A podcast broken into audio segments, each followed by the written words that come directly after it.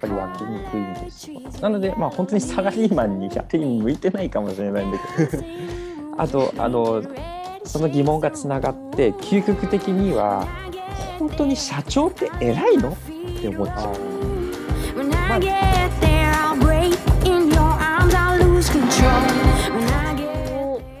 うなんていうんですかね。今自分がやっぱり仕事をしててその収入を得る方の稼ぎはい、の方のなんていうんですかね占める割合が大きいからなかなかその勤めを感じにくい。いやってかほとんど稼ぎじゃないですか。うん、共同体がないからね。そう共同体共同が。体がないよ。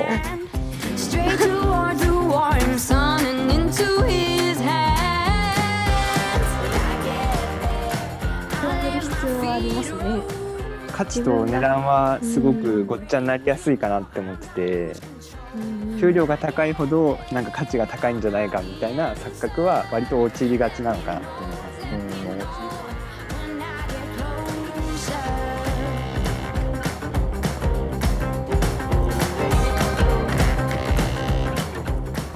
はい皆さんこんにちはあきです。花ですゆきです。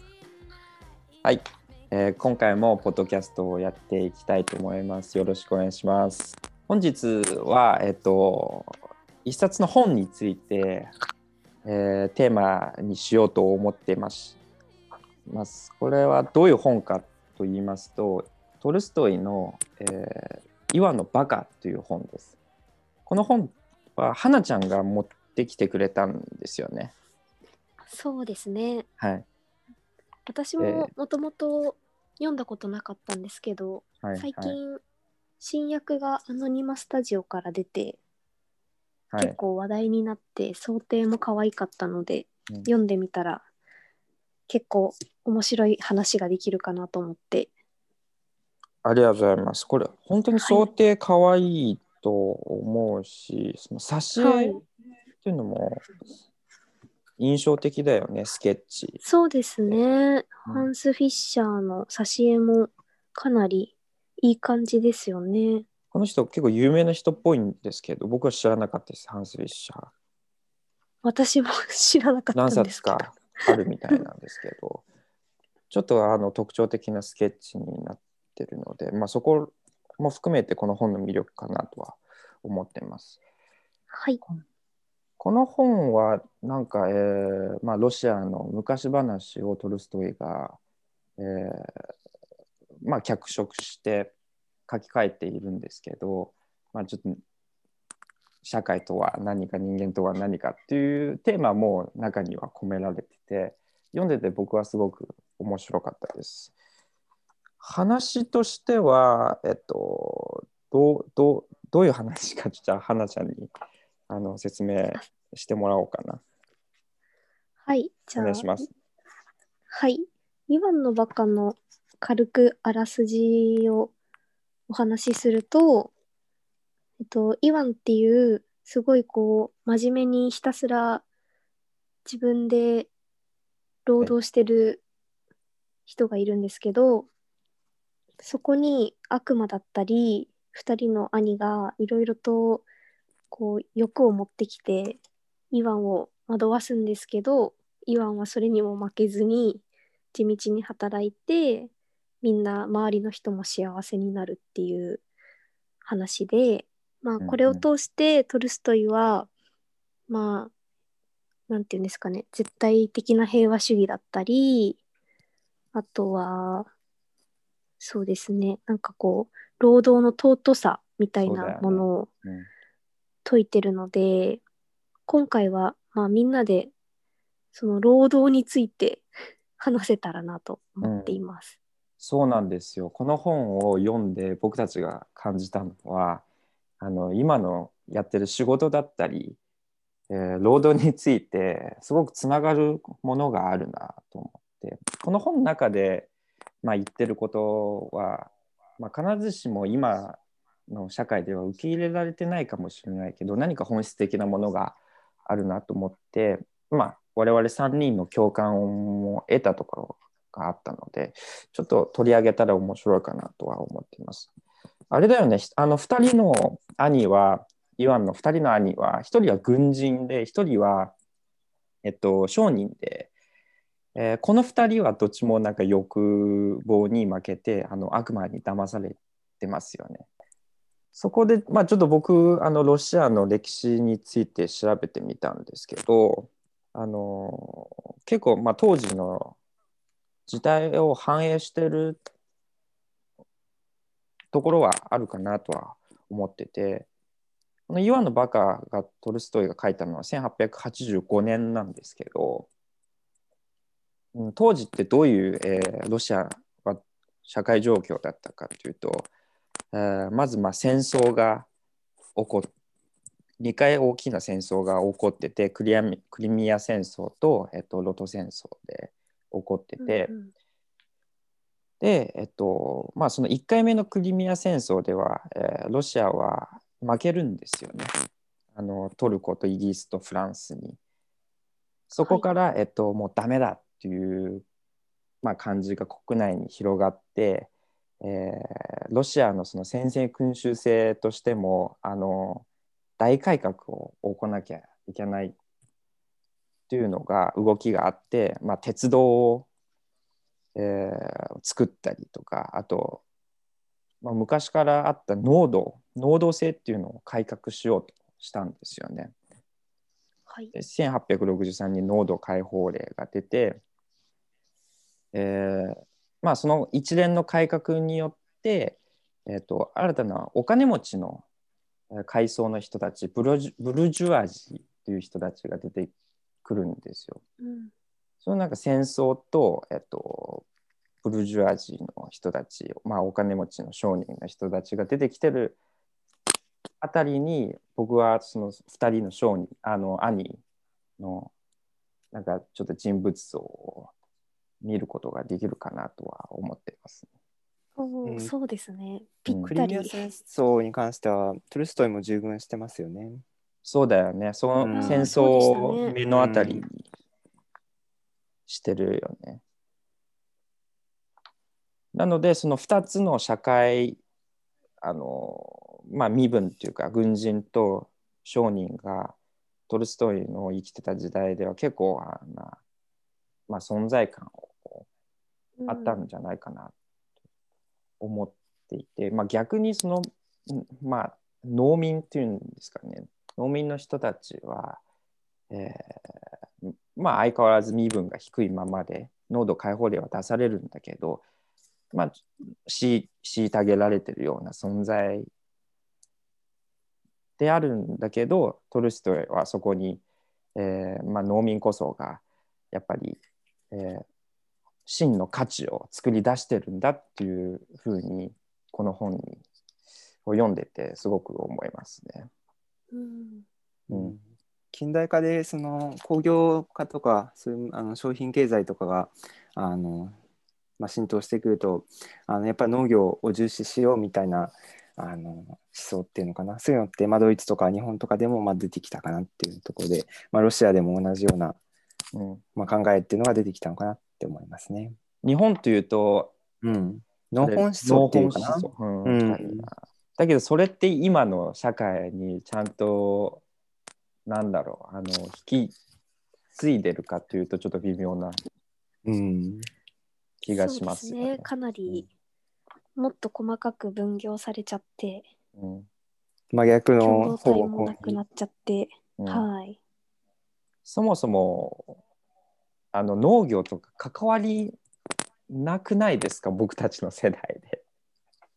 ないですよね、うん。なかなか。ほん。と小学校で食材はあのはい、あ食材への感謝。そうそうそう。すごいやく食材はスーパーで買っちゃうじゃないですか。そうね。自分で収穫してっていう機会がなかなかないですよね。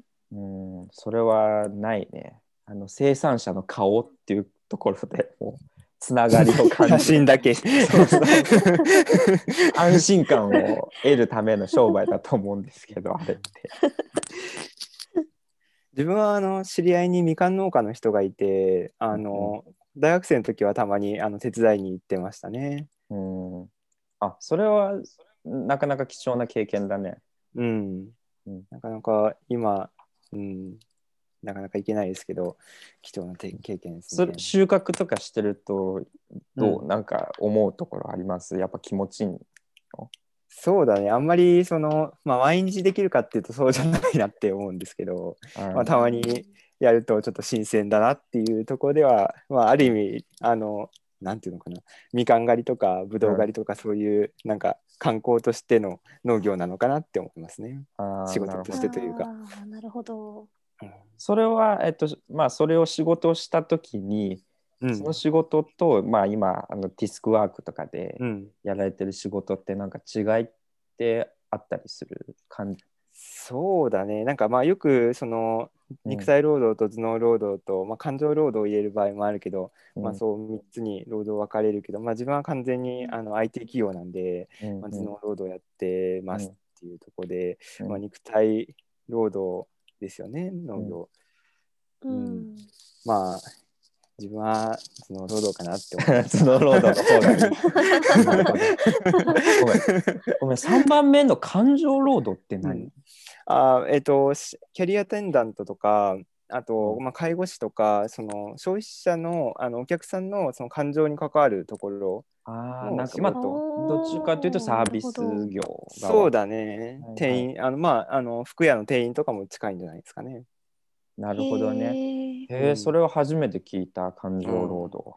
へ面白いですね。えうんまあ、ちょうどあの話出てきたので、このイワンのバカと我々が考えてる、まあ、仕事のつながりについはいてちょっと話していきたいなとは思ってるんですけど、このイワンのバカってあ僕的にあの一番心に残ったので、まあ、本当に一番最後の最後のところで、うん。えーまあ、ちょっとイワンを騙そうと最終的最終的なその老悪魔というキャラクターが出てくるんですけど君たちはなんか手手で手を動かして働いててバカみたいだみたいなことを言ってて頭でも働くことができるんだぞみたいなことをずっと言ってたんですけど、まあ、イワンをはじめとする人たちはそれを理解できずに、えーずっと、まあ、終わるんだけど、えーまあそのくだりを読ん読んでみると、まあ、僕が今やってることもまあ本当にさかちゃんと変わらないでもうパソコンの前でカチカチしてるような仕事をしてるんですよ。その、はい。まあ頭で、まあ、いわゆる頭で働く、えーまあ、そういうブルーカラーホワイトカラーという言葉があるんですけど、まあ、ホワイトカラーに属する方の仕事って、まあ、頭脳労働って言われてるんですけどあの果たして本当にあのこの社会の役に立ってるんだろうかとかさ人のために 役立ってるんだろうかっていう感覚に陥ることも。あったんですよ僕的には。はい。うん、まあ、つながりが見えにくいですよね。そうつながりがすごく見えにくいことがねうん。出てくる確かにみかん収穫穫して箱にどんどん詰まっていくとあなんか進んでるなとかそうそうこれ食べてくれる人がいるんだっていう実感があるじゃん、うん確かに。イメージしやすいですね。うんはい、僕は特に発言権が強いと思ってまして、なぜなら僕はあのあの自動車メーカーに勤めてるんですよ。自動車メーカーは、あの大卒でも最初の入社3ヶ月ぐらいは工場にあの研修を送られてあの実際に自動車の組み立てをやるんですけど僕は結構その自動車の組み立てを3ヶ月間やってた時のその実感っていうのはあの結構心地よかったですね。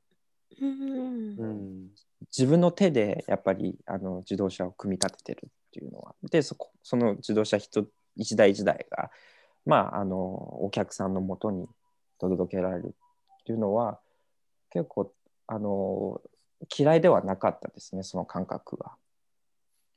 なのでその感覚もあって、えーまあ、この岩のバカにもつながるところなんですけどこの今パソコンでカチカチやってることとかメールのやり取り、まあ、間違いなく仕事を進めてることはしてるんですけどだけど本当にその自分でやってるのかっていう、まあ、実感だよね。なんか価値を生み出してる実感っていうのはう、うん、感じにくいかなとは思ってますね。その感覚ってみんなあったりするのかなと。どうですかね自分 IT なんであの、うんコードを書くことがあるんですけど、あ、そうか、コードパソコンでも生み出してるもんね、それで。そうですね。でまあそっか、なるほど。そうなんですよね。で、まあ、しあの仕事っていうと、まあ、基本的にあの設計書書いたりとか、あのコード書いたりとか、そのテストの観点出したりとか、そういうことなんですけど、まあ、そういうのもあの、まあ、知識完全に頭脳労働ではありますけど、まあ、知識つく使って知識を生んでるっていう、まあ、価値は生んでるかなっていう実感はありますね。うんうん。あだけどさ、ゆきくん、うん。うん。あの IT でもコードが書いてる人たちは多分、うん実際に何かを生み出してると思う、うん。作業して生み出してるうんと思うんだけど、その IT でもさあの管理してる人たち、うん。いわゆるプロジェクトマネジメントをする側って、まあ立場的には偉いじゃないですか。うん。でもその人たちってなんかあのなんだろう価値を生み出してるんだろうか。あー。自分もあのコードも書いたりするけど、まあ、あの一応 PM やっててうん。あの、まあ、いわゆるプレイングマネージャーといわれるその自分で何かもするし管理もするしっていう話で、でそのまあマネージャーの仕事って、えっとまあ、チームとしてあの成果を出すっていうところにあの、うん。責任を持つ人がマネージャー。うん。で、うんあのコードを書いたりする人はスペシャリストで個人としてあのチームに貢献するっていうのが、まあ、あのスペシャリストの役割うんっていうふうに考えててで、まあ、マネー管理っていうのとこでもあの、まあ、もろもろ調整とかスケジュール管理とかリスク管理とかすることであの、うん。チームとして何かを、えっと、顧客に価値を提供するっていうところにあの、うん。一応価値を見出してます。あーまあ責任者としてはうん、ねあの必要かもしれないですよねそうですね。一人は、うん。なるほどなるほど。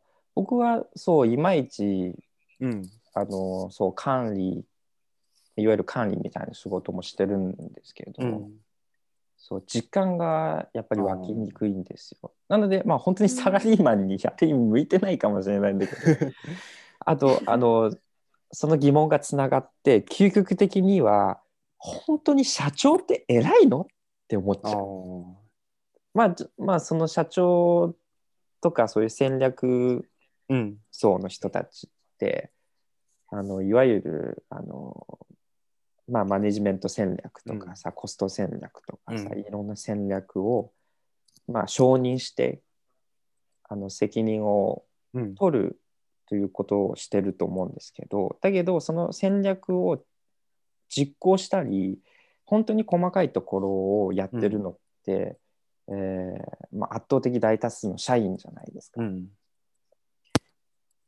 なので、まあ、そのプランが戦略がうまくいったとしてもそれはちゃんと実行されてるからだよねとかも言えることうんだと思うし、えーまあその社長なんて言うんだろうその社長一人が偉いわけではないですよねっていうのは感じるところはありますね。だけど、まあ両まあ方いないとダメですよね。まあそう実そうそう行する人もいないといけないし、考える人もいないといけないなっていうのはうん感じるとそうころですね。そうそう。僕は最近最近っていうかそのこの「イワンのバカ」を読んで思うのは、うんひょっとしたらこの社員の方が偉いんじゃないかなとか、まあ、実際に手を動かしてる人たちの方が偉いんじゃないかなとか思っちゃい思っちゃったんですよ。でもやっぱりそこが一番の資本ですもんね。そうそうそう。うんその人たちがねいないと実際にね、はい車としても成り立たないなっていう。できないし。うん、とは一つのまあなんかやっぱり、うん。感覚としてはありますね。だからこう上に立ってそういうふうにマネジメントする人たちはうん、なんていうんですかねそこに上がる段階までにかなりそうやってこう手を動かしたり自分であ労働してる人じゃないとなかなか成り立たないんだろうなっていう。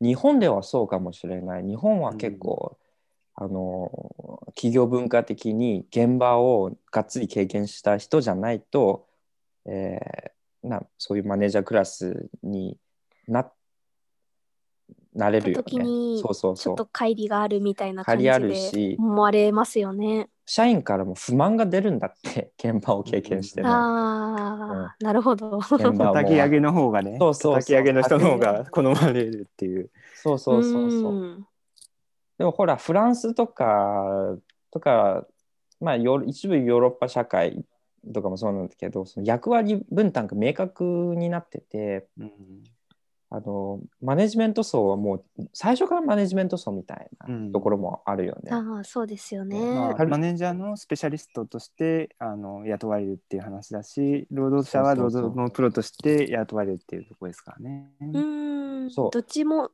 プロとしてうんちゃんとなってるんですね。ううんんまあそういう人たちももちろんいっぱいいますしね。あのカルロス・ゴーンとか経歴見ててすごいもんね。なんかフランスの名門グランゼコールを卒業して優秀な成績で。あの30何歳で 30, 30何歳だっけ？20代後半だっけ？ミシュランの工場長になってるんですよ。うん。へえ。だからもうすエリ,、ごいですね。エリートコ、まあ、フランスっていうともう本当にそういう作られたエリートコースを進んだ人なのかなっていうまあちょっと答えのない話なんですけどそれはまあ僕の実感をちょっと共有しました花ちゃんはなんかこの本を読んで特になんかちょっと思ったことはありますか？そうですね。なんか、イワンの世界だと、お金っていう概念がないんですよね。うんでも実際、なんていうんですかね、今の私たちの世界だと、やっぱり労働とお金が切り離せないっうんうん。ていうところがあるなと思ったので、うん。そこについてちょっと興味を持っていろいろ調べてたら、うん。稼ぎと勤めっていう2つのバランスを取ることが現代人は大事なんじゃないかっていうのがあってはいはい。江戸時代はもう仕事を2種類に分けてたそうなんですね。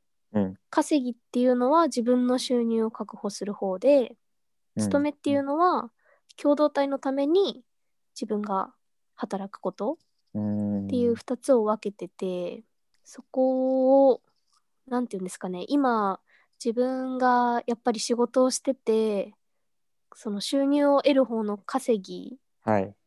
の方のなんていうんですかね占める割合が大きいからなかなかその勤めを感じにくい。いやってかほとんど稼ぎじゃないですか。うん。共同体がないからね。そう共同体共同が体が。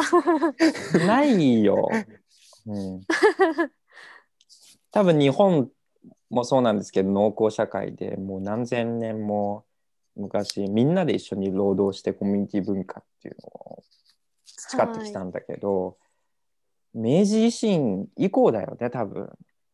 急に消失,、消失しちゃったもんね。もうお金でさみんなで労働しなくてもあのお米を作り出せ出さなくてもお金さえあれば食べ物と交換できるし全部なんか、うん。あの稼ぎの方に、えー働く目的だった意味があの集約されちゃったような気がしするね。もしそういうふうに分けるとそうしたら。なんですよね。はい、あと特に、まあ、我々まだね結婚してない人たちがさあの家族を持ってないじゃないですかはい家族のために働くっていう、まあ、いわゆる勤めみたいのもないからさそうなんですよね。うん自分のためだけに働くってなんかしんどいですよね。なんか辛くない？自分のためだけに働くのって 全然頑張れない。それはすごく共感します。はい面白いですね。なんかマズローの欲求5段階説ってあるじゃないですか。うんうんあれって一番上自己自自己実現欲求で、まあ、あれって自分のためかなって思っててあでさあのなんか認められたいみたいなのってなんか確か下にいてうん社会的承認社会社会的欲求だよね。うんその辺ってやっぱ今の人って結構その社会的欲求の方を結構上に持ってきたりするのかなって思ったりしますね。なるほど。なんか仕事を通して実語自己実現したいとかってそういうのってあるんですかね？あんまない。あでもなんかこういう自分になりたいなみたいなのはぼんやりありますかね。うん、そうだね。多分人それぞれによってなんか承認だったりうんなんか興味だったりあとお金だったり、うん多分置く軸が違うと思うんだけどなんかそうだね。である程度やっぱりそういうところを明確にした方が、うんうん。もしかしたら働きやすいのかもしれないですね。うん。働きやすいと思う。だけどそのどれもさもう自分のためじゃないですか。社会承認もかあのお金も。ああとなんだっけ、まあ、興味深さ。ーうん。そんなんかどれかがどれか強い欲望ですよね。欲望がないと多分ひ自分のためには働けないのかなっていうのはちょっと思うかもしれない強い欲望がない場合はどうするんだろうっていうのなるほど。は、うん、今はなんか強い欲望なさそうだよね。あんのかな今ないですね。今ないのかなない。なんか、あの、軍人の兄弟とかね、なんか、世界征服したいみたいな、そういう強い野心とか野望とかがあったけど。うんうん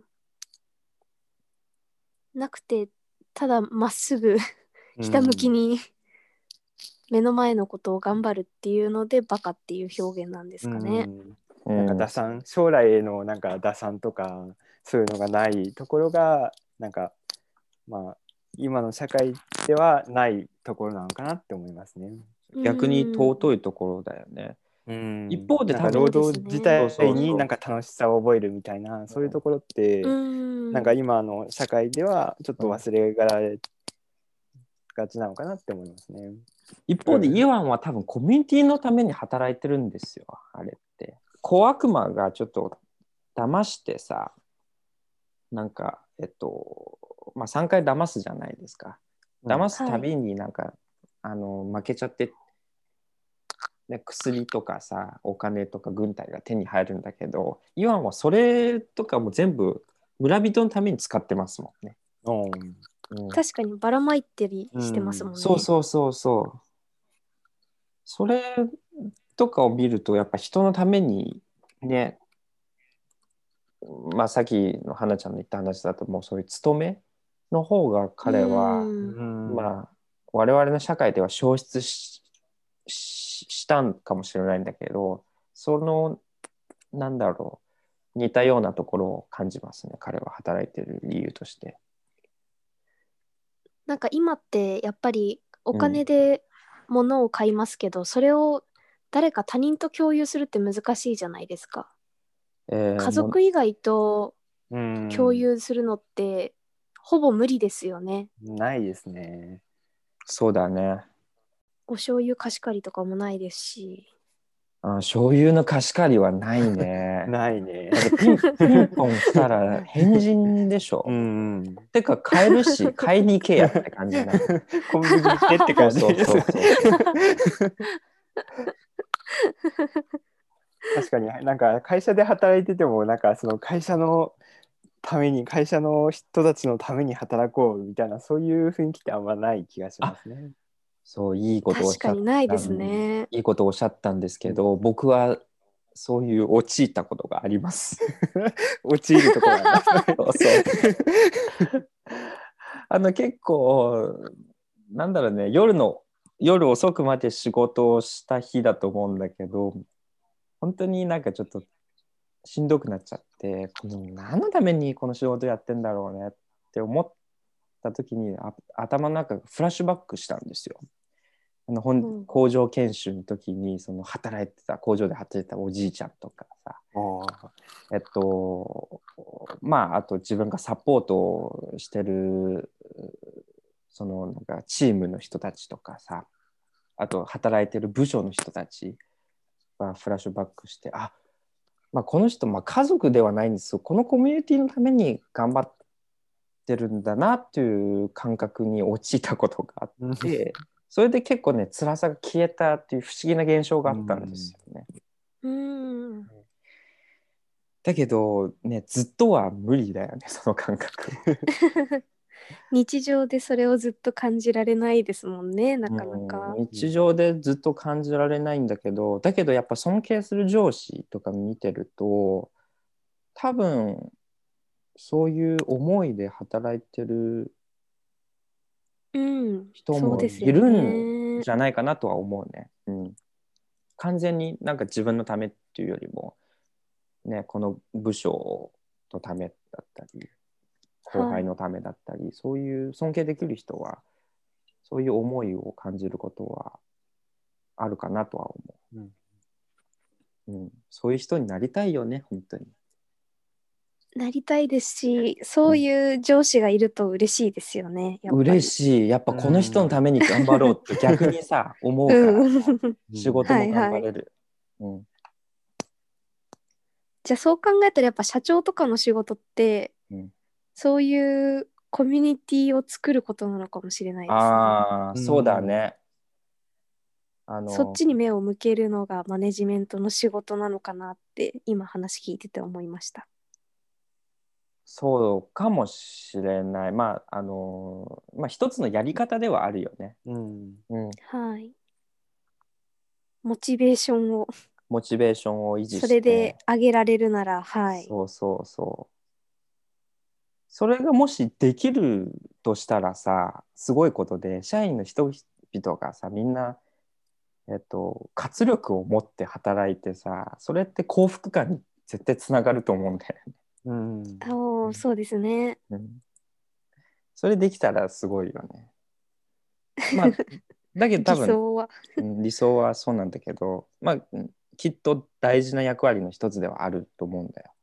その人々をさ、はいバイデン大統領も言ってたんだけど、 unity、unity って言ってたね。結束、結束。結束とか、そうそう結束を作り出すっていうことが大事なんだ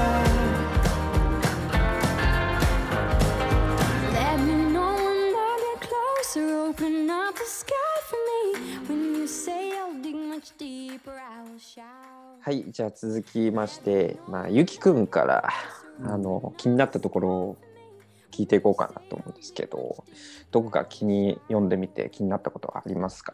そうですね。なんかやっぱりその3人三人兄弟はまうん。あそれぞれ、あのイワンは農業。で他の兄はまあ軍事と資本主義っていうふうにまあ対応できるかなって思ってて、うん。でまあトルストイ的にはやっぱ農業をしていこうっていう話になって、うん。まあ、そうするとまあ批判されるのはその軍事的なものと資本主義うん。が批判されてるように見えて、まあ、その当時の情勢で考えるとあの1870年ぐらいからその帝国主義があの、うん。まあ、世界に広まっていくけど、まあ、それの批判かなっていう面は一つあるかなと思います、ね。ほう、。そうなんだ。まあ読みすぎかもしれないですけどね。はいはい。あの兄の軍人の兄の方はあまあそうだよね。インドインドを征服インド王と戦うみたいなとこもあったり、世界征服みたいな話もあったりするんで、あー確かにあの一番目の兄の軍人はあのもうもうどんどん領土拡大していこうとして、うん、軍も増やしてさ、まあそうですよね。そうだね。インドといえばまあそのあの中央アジアはそのイギリリスそうですよね。イギリスとロシアの戦、主戦場ですよね。うん、なるほど。じゃあそれはこの後の時代の第一次世界大戦の時代の伏線うん、じゃない、予言っていうのかな。にもなってる。確かということななのか、まあ日英同盟とかはロシアに対抗するための同盟ですし。はいはいに。イワンの世界がそのまま現実の世界につながってましたね。まあ、2人の兄のその、まあ、軍人とその商人の地位をさい今の世界に当てはめるとどちらかというとお金の方が大大切にもっとなんか力を持つようにうなっんてきたような気がするね。うんうんそうですね。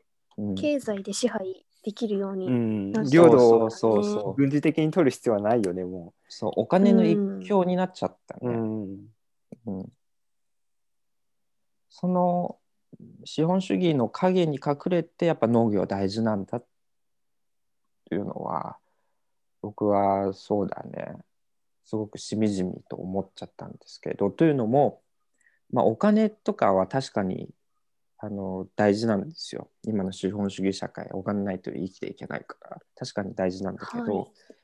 だけど最後の最後に人間の命を助けるものってやっぱりね農業して作って生まれた食べ物じゃないですか。はい。なんかその人間って結構面白いなと思っててこの目的と手段をえっと、うんうん物事を目的と手段に分かれた時になんか手段が目的化ししやすいよね人間って。うん。おか確かにそうね。お金って手段じゃないですか。手段なんだけどなんかそのお金がもう目的になっちゃう。うん。うん。ううん。ん。っていうなんかまあ矛盾ではないんだけどそう感じるよねなんかすごいどうでもいいんですけど、はいはい、私の高校の時の生物の先生が、うん、その手段と目的がちょっと 今の話とは矛盾しちゃうかもしれないんですけど、はいはい。なんか人間は生きるために食べてるんじゃなくて食べるために生きてるのよっていう先生がいて。ああそれ面白いね。そういう考えがなかなか資本主義だとその多分食べるのが好きな人なんだだろうね、うん。かもしれないですね。でもなんかきっと食べるってことが一番のもしかしたら欲望であり目的なのかもしれないなと。うん、でも食べるももうそう生きるのも農業必要だからね。お金じゃなくて。そうそうそうまあ農業みたいに価値がある仕事がそのままイコール給料がいいっていうわけにはなんないですからね、今は。ああそうなんだよなんか、うんえっとちょっと前にも話したことあるかもしれないけどなんかどっかで読んだ調査によるとなんか社会貢献をできてる仕事とかって実は給料が低い傾向にあるんですよね。ああ、なるほど。例えばなんか、えっとまあ、お医しお医者さんはちょっとさておき、えっと、看護師とか、はい。あとあなんか介護をやってる人たちとか、あとはい教師とかもそうなんだけど、あとウェイトレスとかシェフ,、うん。シェフとかもそうなんですけどそのなんか結構なんか作り出す側だったりなんか人まあさっき言った感情労働の人たちって結構あの人々に対して価値を与えてるんですけどこの人たちってあのどちらかというとあの給料低い傾向にあって、えーその一方でその弁護士とかさうんうん会計士とかあとなんだろうな、うんまあ、行政の人たちもそうなんだけどあの給料高いんですよ。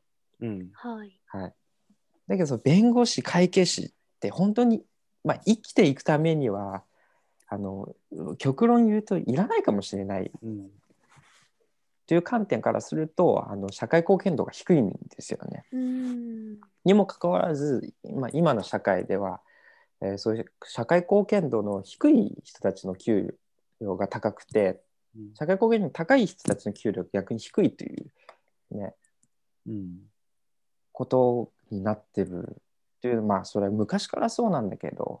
まあね給与は需要と供給の関係ですからね。価値とはやっぱり関係ないかなって思ってて、まあ、空気は例えばすごく価値はあるけど別に値段が高いわけじゃなくて、まあ、まあたくさんあるからね。うん。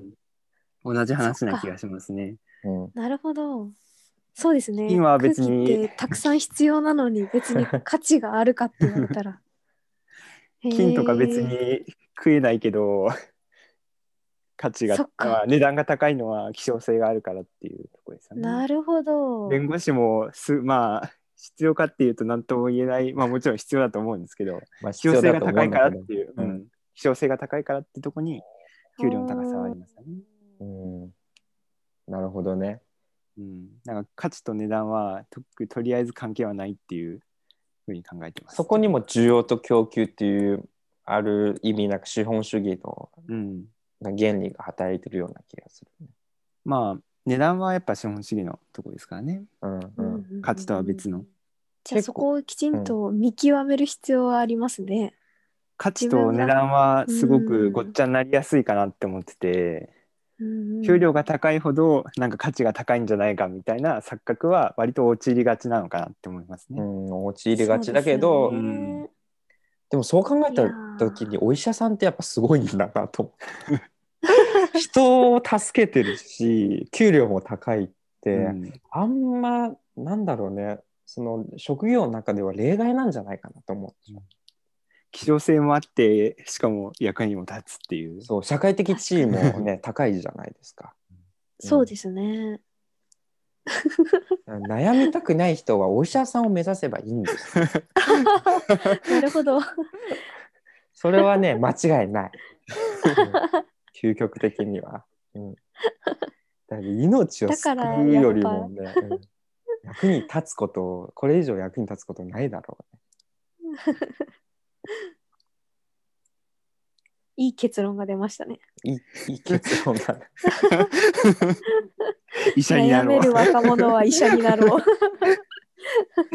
だって医者が多すぎて困るっていうこともないしね。うんちょっと聞きたいんだけど、うんあのゆきくんってその面接官とかもやったりするじゃん話をやってますね。うんはい。その今のあの若い人たち、まあ、僕たちもそうなんですけど、なんか、えっと、どういう傾向というかやっぱり仕事に対してなんか求めるものって、あのそういう傾向とかってあったりするの、うん。うちの企業は結構若いうちからあのバリバリ働けますとか成長できますみたいなことを歌ってるんで、うん。やっぱりその成長意欲が高い人とかは来ますと。ただまああのまあ働くことで得られるものって本当にいっぱいその成長とかじゃなくてもいっぱいあって、まあ、うん。給料ももちろんそうだし、うん。あの働く環境とかスキルとかあとまあ周りに社会に貢献できるとかっていうやりがいうん。とか、うん。まあ、周りの人間関係とかも含めて、まあ、いろんなものが、まあ、得られますと。で企業によって本当得られるものって全然違ってうん。やりがいが大きいとこもあって給料低いとこもあれば給料高いとこもあってやりがいはまあ感じられないとこも、まあ、いろいろあります。うんでただその、まあ、企業を選ぶときにその、まあ、すぐ成長したいとかなんかお金欲しいみたいななんかそういう周りの意見とかに流されがちだけど本当にあの自分は何を欲しててその企業では何を得られるのかっていうのをよく考えないと、まあ、入ってから辛くなれるよみたいな話はしてますね。うんいや、本当そうですよね。そうね。ななんんか本当にり、はい、あ、どうぞ。うんなんか自分が就活をやったのもありますけど、今ってなかなかこう、エントリーシートを書いてっていう面接を何回かやってっていうかなりこう、もう何ですかね自分が働くってすごい人生の中でかなり大きな部分を占めるはずなのになんか就活をビジネス化されちゃうと、どうしてもこう他人の考える正解に引っ張られがち、なのでそうやってこう自分でちゃんと何が大事かをよく考えてねっていうのは本当に大事なのになかなか就活中には答えが出ない？いやもう考えられないよ。なんか感じだったなっていう。企業名とか、なんかそういうので選んでないっていう質問ですね、この自分の質問は。ななんか日本のこの就活のシステムがいけないのかどうかわかんないんだけど、結構みんな一斉に就活するからさ特にもうビジネスの戦場とうん。ガチじゃん。企業もだってさその効率よく人を集めるられるしそのために、うん。ほらホームページとかさなんかそういう映像とかさあのーまあ、キラキラした社員をそう登壇登壇させてなんかトークとかイベントとかやったりするじゃん、それに本当に引っ張られるんだって、あグローバルに働けるんだみたいな。あこういうふうになんだキラキラしたあのオフィスだったり働けるんだとかさすごい引っ張られちゃうテレビ CM と一緒ですよね。そうそうそうそう。まあ洗脳とい言わないまでもさそういう圧倒的にそういうし環境にあるということが、はねまあ、問題かなとは思い。うでもね会社に入った後にそういうそういうものって全部消え失せるからさ なんか最初の本性じゃないけど見えてくる、うん。でもまあさっきの選択の話さあのゆきくんのさ何を選んだらいいのかよく考えてほしいとか、そういう話もうん。もちろんそうなんだけど、えっと、まあトルストイのこの「イワンのバカ」を読んですごく思うのは、まあそういう、まあ、欲望でもいいんですけど、いかに他者の欲望というんですかね、から切り離してさ、自分にとって何が本質的なものなのか、自分の、まあうん欲望でも自分の本当の欲望って一体何なのかとかさ。自分のためだけじゃなくてね他の人のためにコミュニティにのために働けたりしないかなとかそううんいううんうんことをちょっとよく考えてほしいよね。でもうん。それって結構大変じゃないですか。ない、ね、家族のさそういう、ね、とこういう企業に入ったらいいよっていうあの考えもあるしうん。の社会全体のさそういう、ね、肩書き会社名とかそういう圧力もあるしいろんなねあのそういう環境の中で自分の思想を確立することってねもちろん本も読まなきゃいけないしよく考えなきゃいけないから大変だなとは思うんだけど、ね、いかにしてそういう本質的なものをね、あの探し探し出して、まあ、選択するっていうのかなをできるっていうのはとても、ね、この「イワンのバカ」を読んでて大切だなとは思いましたね。うんでもこのイワンみたいにうん何かひまあ別にそれが農業じゃなくても何かに対してこう無心で注げる力っていうのがうんうん羨ましいなっていう。ね、今後ね僕たちも何か、まあ、すでにあるものもあるかもしれないけどちょっと無心にあの打ち込め愛るを注げるものを。愛を注げるものを あればいいなと思ってるんですけどまあこのポッドキャスト自体がさもう愛によって成り立ってるんでこんな時間を使って休日の時間を使って収録してること自体僕はあのすごく感謝してます。いや、はい本当ですよね。なんかうん自分たちで作り出した共同体ですからね、これは。はい、はいはいそしてこれからも愛であのポッドキャストを更新していこうと思ってますので、はい、皆さんよろしければフォローしていただければと思います。はい。はい。じゃあ今日もグダグダだったんですけどこんな感じでいかがでしょうか？はい。ありがとうございました。ありがとうございました。